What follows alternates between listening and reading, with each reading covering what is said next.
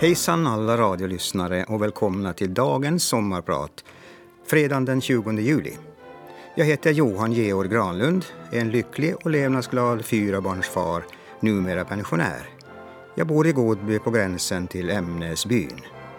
I programmet kommer jag att berätta lite om mitt liv för att ni ska få en inblick i hur livet tedde sig på Åland i tidigt 1950-tal och framöver.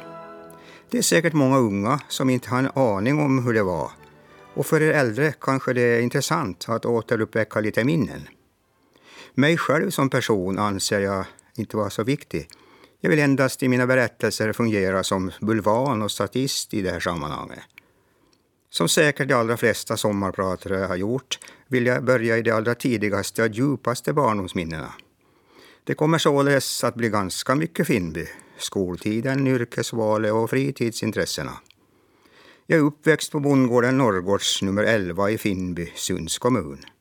Mina föräldrar ingick äktenskap våren 47 på prästgården i Sund men jag föddes den 5 januari året därpå i Storå, Isojoki som det heter. Av någon outgrundlig anledning återvände mor till sin hemby Kärjenkoski, kanske på grund av någon tvist på gården. Vid tre års ålder återvände mor med mig till Åland och min fråga då båten Åland 2 förtöjde vid kaj i Bomarsund var Onko tämä nyt Ahvenanmaa? Är det här nu Åland? Jag kunde då nämligen enbart finska, så mycket som nu en treåring kunde på den här tiden. Jag föreslår att vi kör igång direkt med lite finsk dragspelsmusik. En marsch muistoja Pohjolasta. Minnen från Österbotten med Råsniemen Hanurit.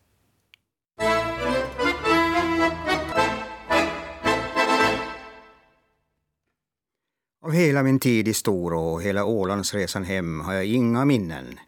Mitt första minne i livet är att solen skiner in genom ett fönster mot öster och jag hört uppargala och kor som råmar. Säkert var det ett kosläpp jag bevittnade en vårmorgon år 1951.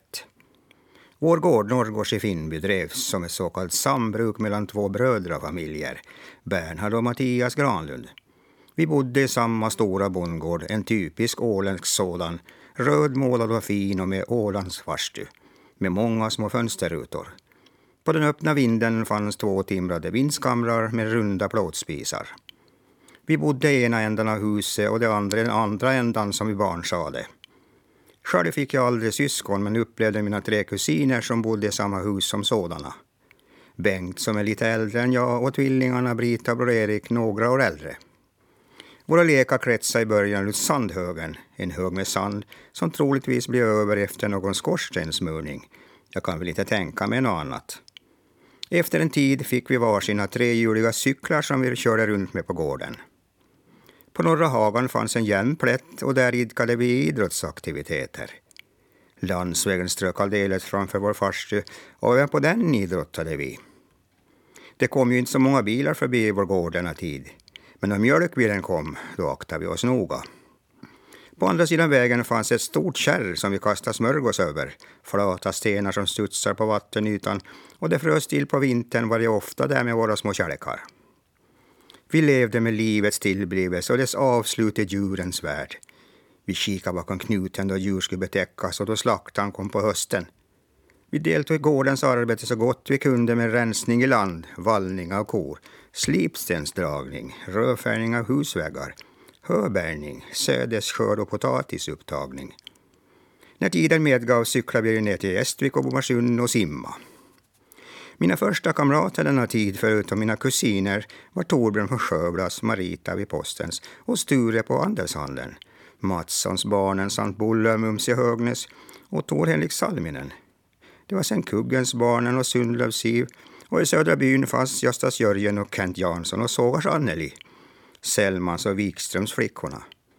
Jag utsträckte mina färder mot Vivasteby och där fanns Bullis och längre bort i Persby fanns Sten-Olof och Torsten och med dem sökte vi fågelbon för vi samlade ägg. In mot Smetsböle och Svensbörd fanns Bertil Hagström, Rune Sudov och Ralf Anna Lindholm och Hagström. Mot Bommarsund hittade jag Christer Karlsson, Lollo Elo och senare Heikki Nikola. Längre bort Olle Jansson och Bengt Mattsson på Prästö. Vad vore ett sommarprat av en bondpojk som bott tio meter från allmänna landsvägen om vi inte skulle lyssna till Edvard Perssons Jag har bott vid en landsväg i hela mitt liv.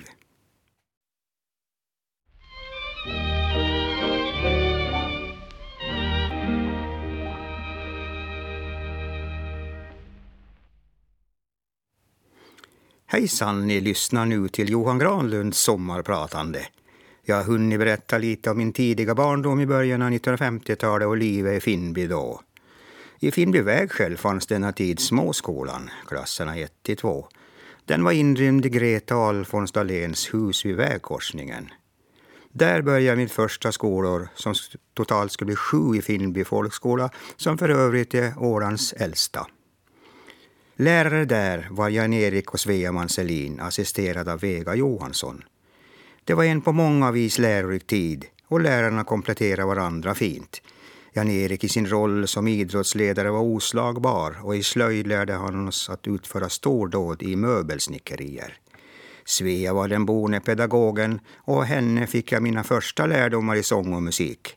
Hon lärde oss nedteckna noter, spela blockflöjt och sjunga fyrstämmigt. Denna tid fanns ännu inget högstadium, däremot något som kallades Medborgarskolan. Det innebar för oss från Sund att vi tillsammans med vårdungdomar gick en termin i Rangsby skola. Detta var för mig något helt fantastiskt. Resan dit skedde i Roine Karlssons Kleinbuss och denna resa var bara i sig något helt fantastiskt. Ja, det var som att resa utomlands varje dag. Undervisningen där var nog, när jag tänker efter, en snabbkurs i allt som man numera gör på tre år. Vi fick lära oss maskinlärare, matlagning och vanligt folkvett. Till exempel hur man håller i kniv och gaffel och hur man äter en soppa. Lärare hette Sven-Ingmar Lindqvist och han hade ett gott anseende i bygderna. Nå, vad ska du göra då när du blir stor, så var frågan. En väg in i arbetslivet introducerades av Bo Berg som kom från landskap och informerade om yrkesvägledning. Frågan lämnades obesvarad åtminstone för min del. I början av 1960-talet låg ett fartyg ute på Östersjön som spelade populärmusik dygnet runt och mellan låtarna varvade man med reklam. Kanalen hette Radio Nord. En reklamslogan för ett glas som fastnade i örat var Mamma det höll. Vi hör här en låt som spelades ofta denna tid. Putti Putti med Jay Epar. Ah, eh, ah, eh. Är par. Finnby by har elva gårdsnummer. Vi på Norrgårds var den elfte. Vår gård befolkades efter stora Åfällen ganska sent, in på 1740-talet. Byns namn är omstritt. En del påstår att det skulle vara finnars by och en tid när svenskarna på Åland lyste med sin frånvaro. Andra menar att namnet härleds av fen, betecknande kärr och mossmark, alldeles som namnet Suomi härleds ur ordet för sumpmark. En teori är att det gamla uttrycket finna fisk, alltså folks sedvänja att åka ut på långa fiskefärder förr, skulle styrt byanamnet. I byn fanns Ålands största strömfiskeplats, Finnbyström, som levererade id och braxen till slottet fordom. Vi har ju detsamma för Finström, även där fanns en stor fiskeström. Byn är sedan gammalt indelad i två hälfter, norra och södra. Inför storskiftet på 1770-talet inramar man först byn ena året från väster mot öster över Tranviksbergen mot Gränskär och det andra året med början från Korsberg i Lövviksskogen, fram över och Finnbybergen via Strömdragens mittfåra till Gränskär igen. Denna ö hette tidigare Viggskär. Dessa fyrstenar rår med en halv meters sidor ser sedan naturen med cirka 100 meters avstånd från varann och har märkligt nog inte raserats. Själva storskiftet uppgjordes så att först ordnade man norra byn och året därpå den södra. Bönderna i södra byn knorrade över beräkningsgrunderna.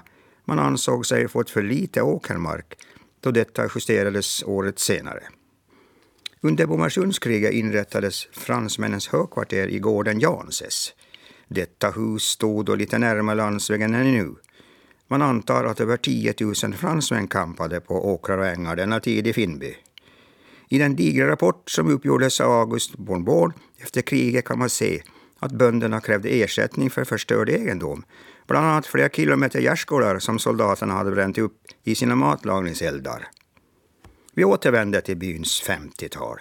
I vägskälet fanns i min barndom en liten gul kiosk. Det var handelsman Mattssons kiosk och samlingsplatsen för socknens ungdom. Man kom först på cykel, senare med moped. Här satt också äldre varma sommardagar på stubbar och stenar och pratade och rökte. En nattmorgon i juli år 1957, då Ingmar Johansson hade boxat till sig världsmästerskapen i tungvikt, var det dagen efter fullt med folk här. Man ville prata om den stora händelsen. Här stannar bussarna som anlända paket som skulle till byns båda affärer, Matssons och Andelshandeln. Det var Puttes och Sudos bussar och postbussen som kom vid elva-tiden. Från Finnby, gården Kuggens, härstammar en författare, missionär, folkskollärare och skald, Erika Lindström. En dag år 1914 står hon på Badhusberget i Mariehamn och får då inspiration till texten Visa till Åland. Jag tror bestämt att hon såg framför sig Finnbys åkrar, ängar, vikar, strömdrag, åkeröar och böndernas arbeten på fälten. Vad du rik min barndomshö sjunger vi med Erika Lindström och dess melodi som skapades av Otto Andersson Bördig från Vårdö. Vi hör den här framförd av Eivor Lindström, en av Ålands vackra röster.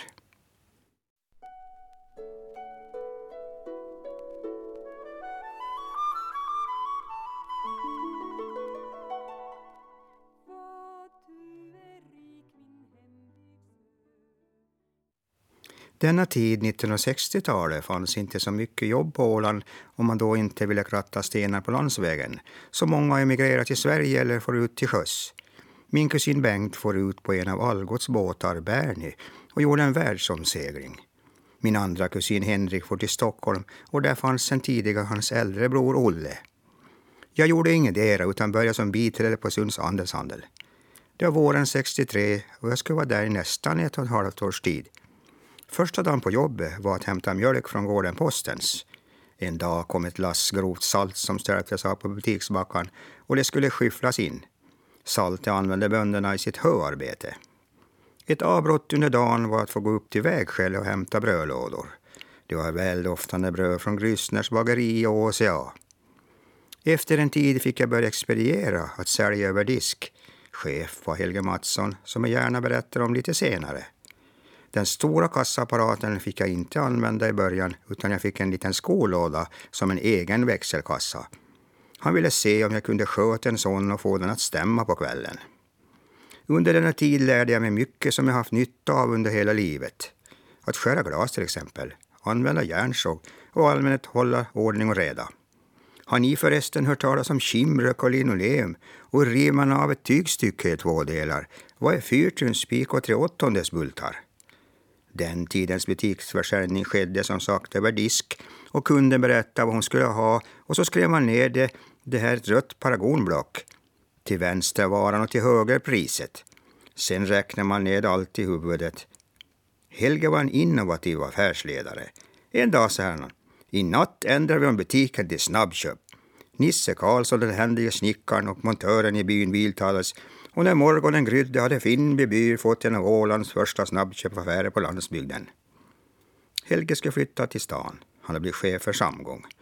Sunds Andelshandel har i tiden agerat plantskola för en handfull affärsledare som gjort stor karriär på Åland. Claes Nyström, chef för Ålands Andelslakteri och byggherre för Böndernas hus. Stig Karlsson, chef för OCA.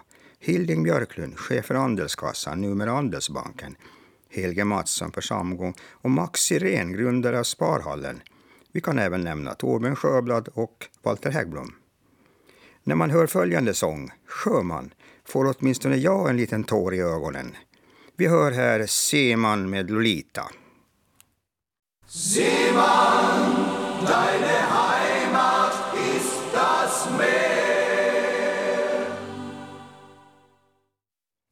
Välkomna ni radiolyssnare som just nu knäpp på radion. Ni lyssnar till Johan Granlunds sommarpratarlåda. Året efter tiden på Sunds handelshall började i Helsingfors handelsskola. Det var år 64 och den tiden fanns ännu ingen tvåårig handelsutbildning på Åland så vi studerade antingen i Åbo eller Helsingfors. Året gick sisådär, ungefär mitt i raden. Med sex i finska drogs mitt medeltal ned. Jag bodde långa vägar utanför stan, i Grankulla och jag åkte ibland dit med buss, men mestadels med tåg, som drogs av ångloket Okko-Pekka. Doften av piroger på den skumma järnvägsstation sitter i än idag. I mina öron kan jag höra Pikajuna Turkoon lähtee raiteilta kaksi. Snabbtåget till Åbo avgår från spår 2. Vi var från olika finlandssvenska bygder och kontakt till någon av dem har jag ännu idag. Jag minns att vi var tre personer från Åland det första året. Senare i livet har jag träffat många som gått just i denna skola. Det andra året förlöpte mycket bättre för mig i skolarbetet, men hemlängtan var ibland svår. Denna tid åkte man ju inte hem så ofta. Det blev till allhelgona, jul och påsklov. Mat och klädpaket från mor var välkomna, för där kunde också finnas lite markspengar. Jag måste nu få berätta om mina underbara husvärdar på Marudsvägen. Det andra året har jag bekantat med en kille från Önningby, Affo kallades han. Vi beslöt att gemensamt hyra ett rum och gick till skolans anslagstavla för att se efter. Där fanns en lapp att familjen Henriksson i Maryd hyrde ut rum. Vi kontaktade dem och kom överens om träff och fick rummet. Familjen bodde ensam i ett stort hus för deras barn hade flyttat ut. Han en finlandssvensk taxichaufför och frun en helt finskspråkig dam. Vi gillade varandra direkt och fick god kontakt. Så frågar Alvar, som han hette en dag, vilken tid vill ni då ha bastu på fredagarna? Ja tack, kanske vid sjutiden, sa vi. Så blev det, och på fönsterbrädan stod ett par kalla pilsner. Frun frågar sen på finska, vilken tid vill ni ha kaffe på morgonen? Ja, kanske vid sjutiden, sa vi igen. Och så blev det, och på bordet står färdigt beredda smörgåsar på ett stort fat. Detta skulle upprepas ofta under året. Ibland då vi kom hem med våra strumpor och underkläder som vi kastade på golvet byggda. En gång fick vi besök av ett par flickor från skolan. Då hör vi hur frun ropar från nedre våningen Pojat, pojat, tyttetullevat! Pojkar, pojkar, nu kommer flickorna. Hon var så lycklig över det. Då vi skildes på våren 66 var det inte roligt för någon av oss. Detta underbara värdpar höll jag kontakt med i många år med brev och julkort. En grupp långhåriga killar från Liverpool hade gjort en formidabel succé runt världen. Vi hör dem här i Mitchell.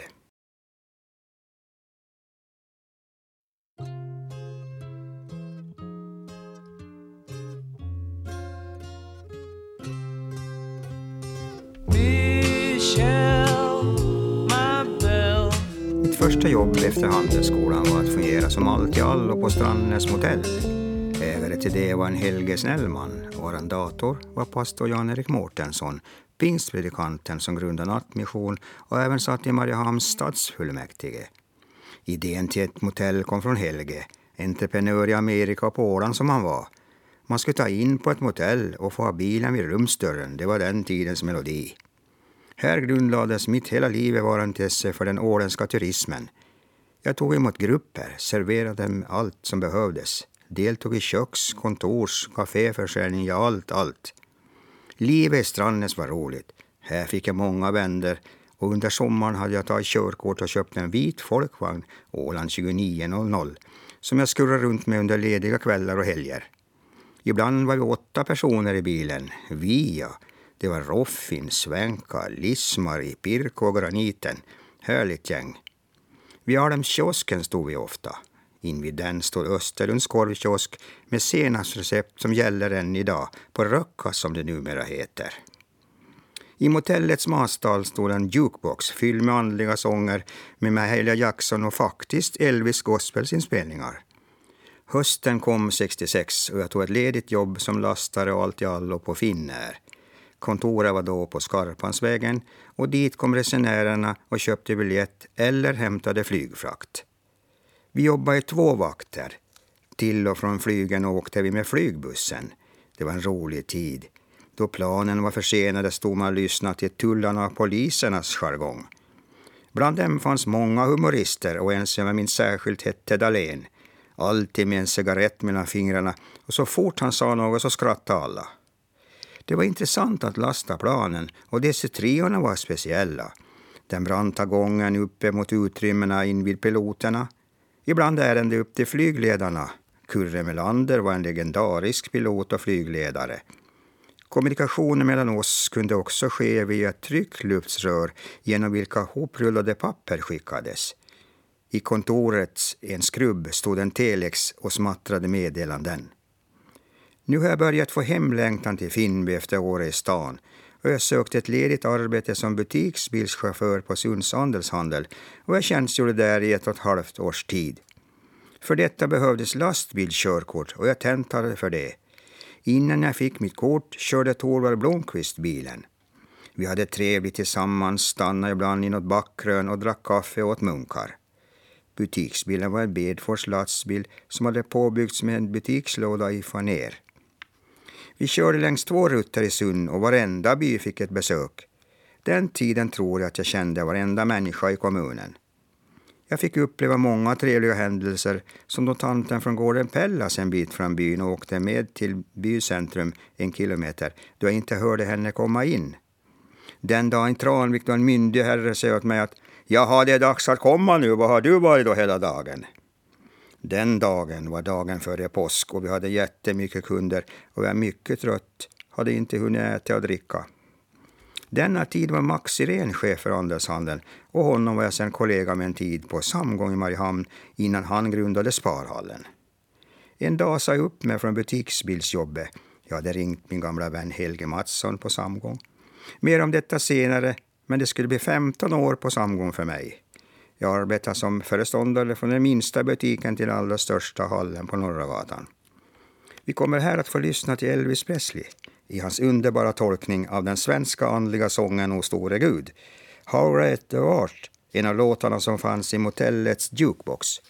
Historien bakom denna i hela världen mest spridda andliga sång är helt otrolig. Karl Boberg, en svensk predikant, sitter och beundrar ett åskoväder över Kalmarbukten år 1885. Han får då inspiration till en text, O store Gud. Låten skulle länge vara okänd i Sverige, men den skulle först föras över Tyskland via Ukraina till USA, där den användes som ingångsmelodi i Billy Grahams korstågsmöten.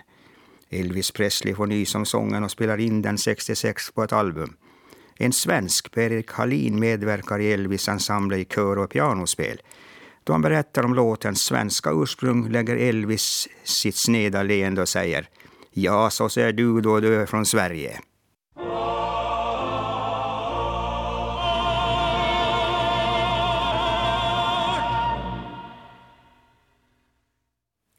Hej, ni lyssnar nu till Johan Granlund vars tur det är att sommarprata. Jag hade så lämnat Finnby och fått jobb av Helge Mattsson på deras största butik på Norra gatan. Efter en tid där ville Helge att jag skulle prova på ett föreståndarjobb och ett sådant var ledigt på deras minsta butik, kvartersbutiken som låg ett bra stycke söder om Stadshuset. Där arbetade vi så tre personer och jag var där i ett par års tid. Jag lärde mig känna nästan alla i södra stan och än i den dag då jag ser någon fastighet i salu där tänker jag, ja, där bodde det. Kunderna var vänliga och dit kom både hög och låg, för de ville bevara sin närhetsbutik. Jag minns den kände skolläraren som bodde nära, skeppsherren som ofta kom och försynt frågade ”Har ni fisk idag?” Jag minns det utslagna på Parkgatan och hur vi körde hem varor till rörelsehindrade. Så blev föreståndarjobbet på Samgångsbutik Clinton ledigt och jag övergick dit. Här var ju åtta personer anställda och en betydligt större ruljans. Här fanns också andelslagets sparkassa, så jag blev plötsligt även bankman. Hit kom kunderna med sin sparkassebok och tog ut och satte in pengar. En del fick sin pension utbetald härifrån och i kontoret stod ett flera hundra kilo tungt kassaskåp. Min familj fick bostaden på övre våningen och där föddes min äldsta son Jan Peter. Efter en tid fick företagsledningen idén att vi skulle införa ett lågprissystem för butiken och namnet blev Skotten. Hänsyftade denna befolknings påstådda sparsamhet. Vi var således de första på Åland med den affärsidén. Den stupade på grund av att man bibehöll manuell betjäning till viss del, för det var de minskade löneutgifterna man skulle förtjäna på. Hösten 74 påbörjades så nybygget av den stora livsmedelshallen och restaurangen som planerats på tomten för tidigare huvudaffären. Man annonserar efter personal och även hallchef. Jag söker det men får inte jobbet som istället går till en man från Helsingfors som tidigare varit med om invigning av livsmedelshallar där. Vid en titt i tidningen Ålands arkiv kan man hitta en mängd annonser inför öppningen av det moderna livsmedelsvaruhuset som hade fått namnet Hallen och med underrubrik Ett varuhus i Lismedel. Här finns annonser som sallader till söndagsmiddagen, välj bland 15 sorter, hallens och nutsar runda och goda, krukväxter och blommor gör mor glad. Vi tar emot era tomglas, det klirrar i kassan. Fotografier finns över alla avdelningars ansvariga.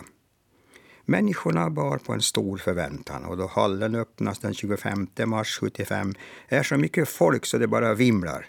Band klipps och många tal hölls, bland annat stadsfullmäktiges ordförande Aron Häggblom. Dagen efter finner man i tidningen Åland en stor artikel om händelsen signerad Lasse Wiklöv. Jag skulle fortsätta godan ro med mina sysslor på Skottenbutiken. Tog ibland in till den underbart vackra restaurangen som hade fått namnet Sabina.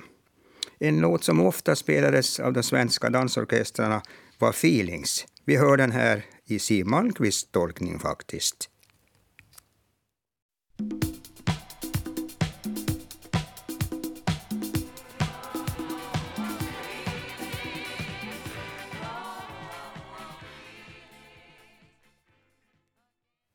Hallen, ett varuhus i Lismedel hade med buller och bång öppna och några veckor tidigare restaurang Sabina. Båda namnen har tillkommit genom namntävlingar. Samgång stod på toppen och var en stark spelare inom Ålens dagligvaruliv. Ja, man expanderade även inom hotell och kafébranschen och började även med bilhandel. En stor del av den åländska agrarbefolkningen hade sina rötter inom kooperationen som på Åland antog en borgerlig kooperationsidé. Dess chef Helge Mattsson var en innovativ och påhittig affärsledare. Han gillade att informera och han såg till att personalen utbildades genom kurser och studiebesök. Många var resor både till öster och väster som vi företog i det syftet. En dag i maj ringer man så från huvudkontoret och frågar mig är du Johan villig att hoppa in som TF hallchef emedan Holger, som han hette, hade sagt upp sig? Jaha, det kom lite plötsligt var mitt svar, men jag ska fundera och prata med familjen, sa jag diplomatiskt. Nå, det blev så att jag övergick till hallen den 1 juni 75 och skulle bli där i nio års tid. Nu väntar en helt annan tid för mig med i stort sett samma arbetsuppgifter som i de små butikerna, men här var det andra bullar. Vi var 25 ordinarie och över 40 anställda sommartid. Hallen hade olika avdelningar som var och en hade en gruppledare. Dessa avdelningar var ganska strikt skilda så att här fanns en inbyggd problematik för att hoppa in i de andras göromål och hjälpa till då det behövdes. Min uppgift var bland annat i början att skriva arbetslistor. Ett rätt så grannlaga uppgift att få alla att bli nöjda och att det var någorlunda rättvist skrivna. Det innebar även att sammankalla till marknadsföringsmöten minst en gång i veckan där kampanjer och idéer till specialerbjudanden skulle kläckas.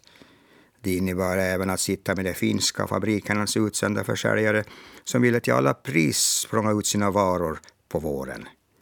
Då jag inte hade kontorsarbete fanns jag ofta i köttavdelningen för köttstyckning var en mycket viktig del i en livsmedelshall denna tid. Och vi tillverkade många halvfabrikat. Det är väl någon miljon kotletter man sågade i sina dagar. Från chefen kom orden. Här ska hända något intressant varje vecka. Gör och hitta på vad som helst bara folk pratar om er. Livsmedelskontrollens chef rev sitt hår. När ska ni ta in en ko och sälja mjölk? Det fanns inga gränser för vad vi hittade på. Smakprovstillfällen skulle anordnas. Sådana ser man inte så ofta idag. Kundjippon och kaffebjudningar. Fastlass tisdagens kaffekalas var nog Ålands största. Alla fick fastlagsbullar. Vi kokade sötos och palva fläsk i bastu, rökte ämnesbraxen på gården. Chefens order var även ni ska ta in de bästa delikatesser som tillverkas i Finland. Jag hade anslutit mig till Manskören sångare och ur den utgick en oktett, shantigruppen Rolling Home. Jag sjöng andra tenor. Gruppen startade år 78 och firade således 40 år i år. Vår första spelning var på den nu nedbrunna Godby kongresshotell och jag var med i gruppen i två omgångar i tio års tid. En sjöman älskar havets våg i engelsk språkdräkt. och sailor loves his salty rain. Sången spelade vi in i Tom Wiklunds studio.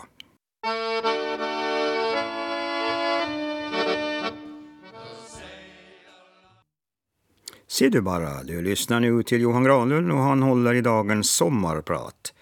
Mina 18 år långa affärsbana inom kooperation hade tagit slut. Beslutet togs inte utan vånda från båda parter. Jag har sparat det vackra avskedsbrev jag fick och som var undertecknat av arbetskamrater. Jag fick tjänst på Pohjola-koncernens lokalkontor på Norrgatan i det Lemberska huset som är ett stenkast från hallen. Titeln var distriktsrepresentant. Jag hade tidigare i många år som en fritidssyssla tipsat dem om försäkringsobjekt och kände lite till hur de arbetar här på Åland. Vi var endast två personer anställda här, jag och en kontorist. Men vi skulle båda i våra roller försöka sälja så mycket försäkringar som möjligt.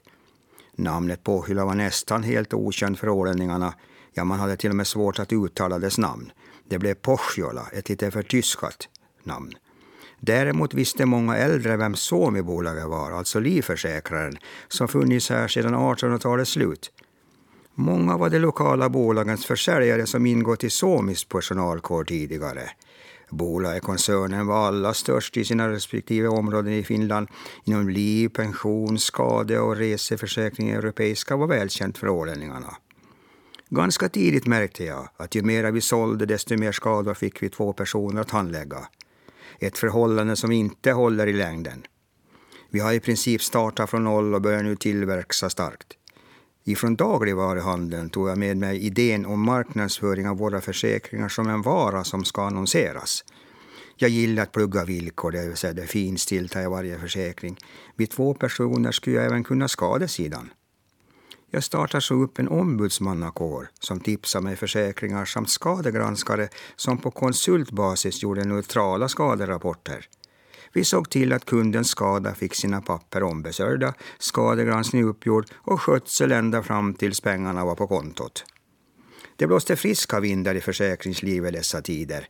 Bolagen tävlar sinsemellan om att göra så moderna försäkringspaket som möjligt.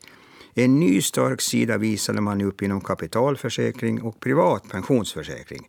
Här tog man skatteavdragslagarna till hjälp. Myndigheterna denna tid var mycket välvilligt inställda till att folk själva skulle spara till sin pension och ut så tidigt som möjligt i den.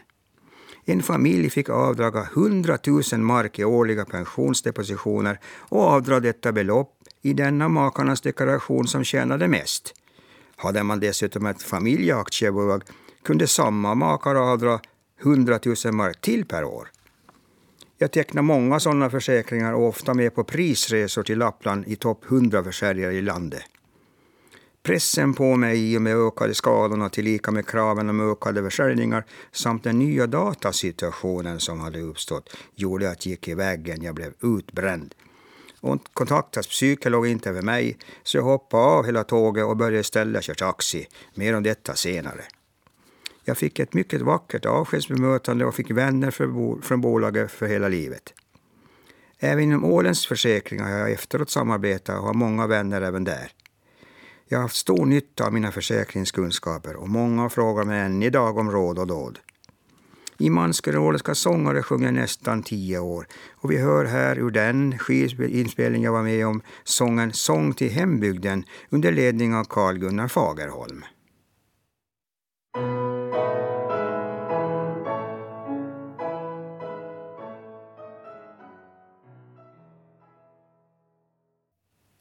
Under min tid på Samgång har jag redan 1973 tagit taxikörkort och börjat köra extra för taxiägare i Mariehamn. Det var en mycket lukrativ bransch denna tid då svenska kryssningsresenärer välde in i stan och då märkväl gick i land och spenderade pengar till gagn för den åländska turismen. Vi levde i de så kallade filésvenska tiderna då hundratals människor dagligen formligen stormade in i stan för att under någon timme köpa filéer, rökta skinkor, ostar, ja till och med hela lördagskorvar och finsk glas och porslin. Då fanns ännu inget minitåg och stadsbussar var det då inte frågan om. Vissa körpass kunde bestå av hundra körningar mellan Hamne och centrum per körpass. Jag var det så tjockt med folk vid taxistolpe T i Västra hamnen så åtminstone jag vågade inte köra dit med risk för att det skulle slita sönder mina backspeglar och hoppa på bilen. Jag plockade istället upp personer i periferin. Även nattetid fanns det hur mycket körningar som helst. Det var långa köer till de flesta krogar och man hade dans alla kvällar på vissa ställen. Jag körde för olika taxiägare men mest för Hemming Eriksson. Avlöningen var frikostig och man fick förutom dricksen 30 procent av den inkörda kassan netto per körpass. Detta var då rena pengar och bilägaren betalade in skatten. Däremot missade man pensionsdelen som blev oredovisad. Hans sambo Gun-Britt var anställd på Taxis växel och hon dirigerade lugnt körningarna. Dessa fick vi via taxiradion och vi bekräftade dem med ett uppfattat. Att få en lång returkörning var rena bingon. Att ha kört till exempel till Präste och på hemresan få en körning var rena vinsten. Då fick man ju dubbelt betalt.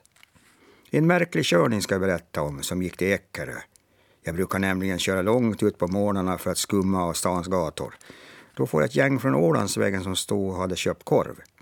Resan går till Eckerö och där långt ut på en byaväg. Mitt på skogen vill en herre ut och lätta på trycket. Det var lite mörkt så man såg inte ut. Vi väntade länge och väl, men fann att han hade smitit från sin del av körnotan. Ibland kunde tröttheten vilja ta överhanden. Jag hade ofta jobbat hela dagen i affären och körde nu långa nattpass. På hemväg från Hammarland ville jag börja nucka till i Gottby. Jag tar av mig skorna och kör bara fötterna, ett trick jag hade lärt mig. Jag inte så vid Ålandsplan en ny knyck. Jag kör en stund åt sidan, lägger i tvåans växel. Framme vid A-station somnade jag direkt i soffan. Efter på hela tiden körde jag ett par år för två olika taxibolag på landet. Det var då mest skolbarnkörningar men även enskilda. Under alla år hände aldrig någon olycka. Jag lämnade bilarna alltid i samma skick som jag tog dem. En gång sprang ett rådjur i mig. Men jag har fått många erfarenheter och körskicklighet under resornas gång. En låt som ofta låg i bilradion under mina taxifärder var Rod Stewart. Vi hör här I'm sailing.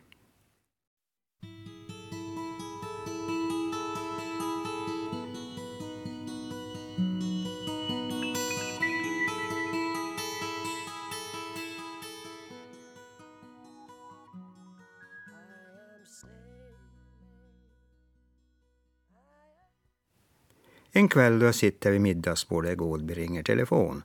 Det är Karl-Anders Lindholm, en barndomsvän från Sund. Han var en av förgrundsgestalterna i planeringen och uppförandet av Ålands jakt och fiskemuseum och leder än idag stödföreningen för museet. Skulle du vara intresserad av att söka ett vikariat för museet under ett år och kanske kan det bli två, frågade han. Ja, visst, det ska jag göra, svarade jag. Jag ska sätta ihop en ansökan. Jag hade året före gått en kurs i natur och kulturturism och hade sedan barnsben ett stort intresse för jakt och fiske samt har skrivit om åländsk historia i många år och arbetat som turistguide. Jag fick jobbet och skulle där bli tio år fram till min pensionering.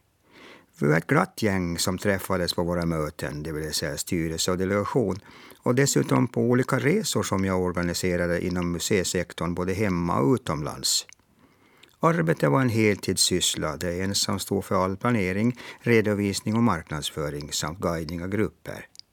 Ett par sommarmånader anställdes en person för kassa och museibutiksförsäljning. Vintertid gällde det att uppgöra planer för inkommande säsong, bygga utställningar och utföra nödvändiga renoveringar. Fastigheten en vacker skapelse ritad av Folke Wikström. Ett intressant vid sidan av varande jobb var det åländska museikortet och detta har jag då hand om en fiffig idé om att köpa ett kort som berättigar till fyra åländska museibesök. Här kom jag i kontakt med alla museer, både stora och små. En dag förärade Finlands statsminister Paavo Lipponen museet med ett besök. Efter att jag med några välvalda ord välkomnat sällskapet säger han till mig, var är svärtan? En av de sommarutställningar jag minns mest var den med Gunnar Brusvich.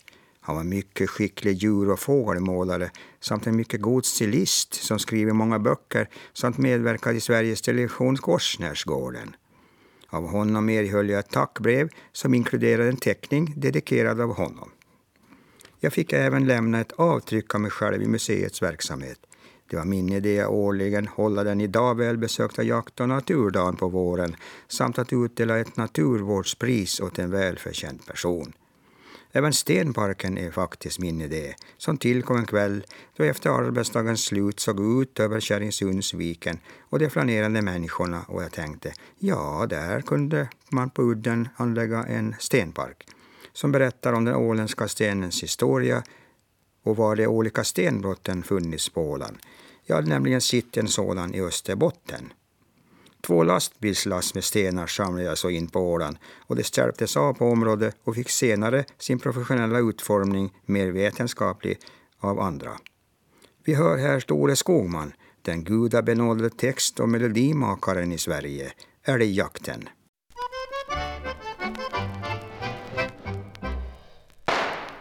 Vår stora gralenska släkt från Sund har alltid haft sången i högsätet. Vi brukar skämtsamt säga att åtminstone varannan sjunger i kör och några har musicerat. Min far och hans bror var redan som unga med i kyrkor och blandade körerna i Sund. Min kusin Bengt och jag var också väldigt unga då vi började i kyrkokören och gick dit med våra pappor. Jag hade nästan alla år tio i sång och började tidigt uppträda i kyrkor och bönehus. Många var de som ville ha sång till sina bröllop och till sina anhörigas begravning. Nästan alla åländska kyrkor har uppträtt med det. En gång till och med då en orgel trampades manuellt. De åländska vokalisttävlingarna var populära tillställningar och jag deltog första gången 67 på Solbacka med låten Tusen och en natt. Jag fick inte så bra placering där. På sensommaren samma år anordnade Strandnäs frivilliga brandkår en egen vokalisttävling på Nabbens festplats. Där deltog många av Ålands dåvarande vokalister och jag vann med låten Minns du den sommar? Vi ackompanjerades av orkestern Anacondas. Det var inte många som visste vem denna 19-åring var från Sund. Året därefter skulle fyllas med många uppträdanden på olika fester och radioprogram. Vi hade i Sund en dansorkester som hette Starfires och i den hängde jag med som vokalist i ett år. Vi hade många spelningar runt om Åland och i den åländska skärgården. På 70-talet anslöt jag mig till Manskön åländska sångare och där var jag ett antal år under den tiden insjöngs deras LP-skiva under Karl Fagerholms ledning. På 1980-talet tog jag fram dragspel som stått i åratal i en skrubb och anslöt mig till Ålands dragspelsklubb. I klubben fungerade jag som vokalist på uppträdanden och danser. Ett intressant sånt tillfälle var då Hasse Tillemar medverkade på spelningen i Badhusparken en sommar och jag fick framföra hans låt Sommar på Åland. Dagen efter ringer Boje Eriksson, en känd åländsk musiker, och frågar om jag vill samarbeta med honom i en dansduo. Och det tackar jag så gärna ja till. Vi spelade tillsammans i 15 år och har många trevliga minnen från våra spelningar på bröllop, älghippor och födelsedagskalas. Dessa kunde ibland ta 12 timmar i anspråk medan vi ombesörjde även kom fram och säg, snapsvisor och bordsånger samt förstås hela dansen till sena timmen. För dansens vänner spelade vi flera gånger per år. Dansarna där gillade oss. De sade att det gick så lätt att dansa till vår musik. Vi hade ju samma repertoar ungefär som alla andra. Men vi hade en speciell takt och rytmik som passade in i de dansande parens stegföring, tyckte de. Det gäller att inte uppträda som i serenader med långa sega toner över taktsträck, utan du ska föra dansaren in i sin stegföring. År 1981 spelade jag in en singelskiva under ledning av den kände orkesterledaren Nacke Johansson. På skivan medverkar många finska musiker som Nacke kände. På 1990-talet anordnades två musikkompositionstävlingar på Åland. Jag deltog i båda och vann den ena med låten Harmoni och den andra blev tvåa med i Hemlängtans vals. Vi hör här en annan vals, Stig Olins underbara Jag tror jag tror på sommaren med sonen Mats vid mikrofonen.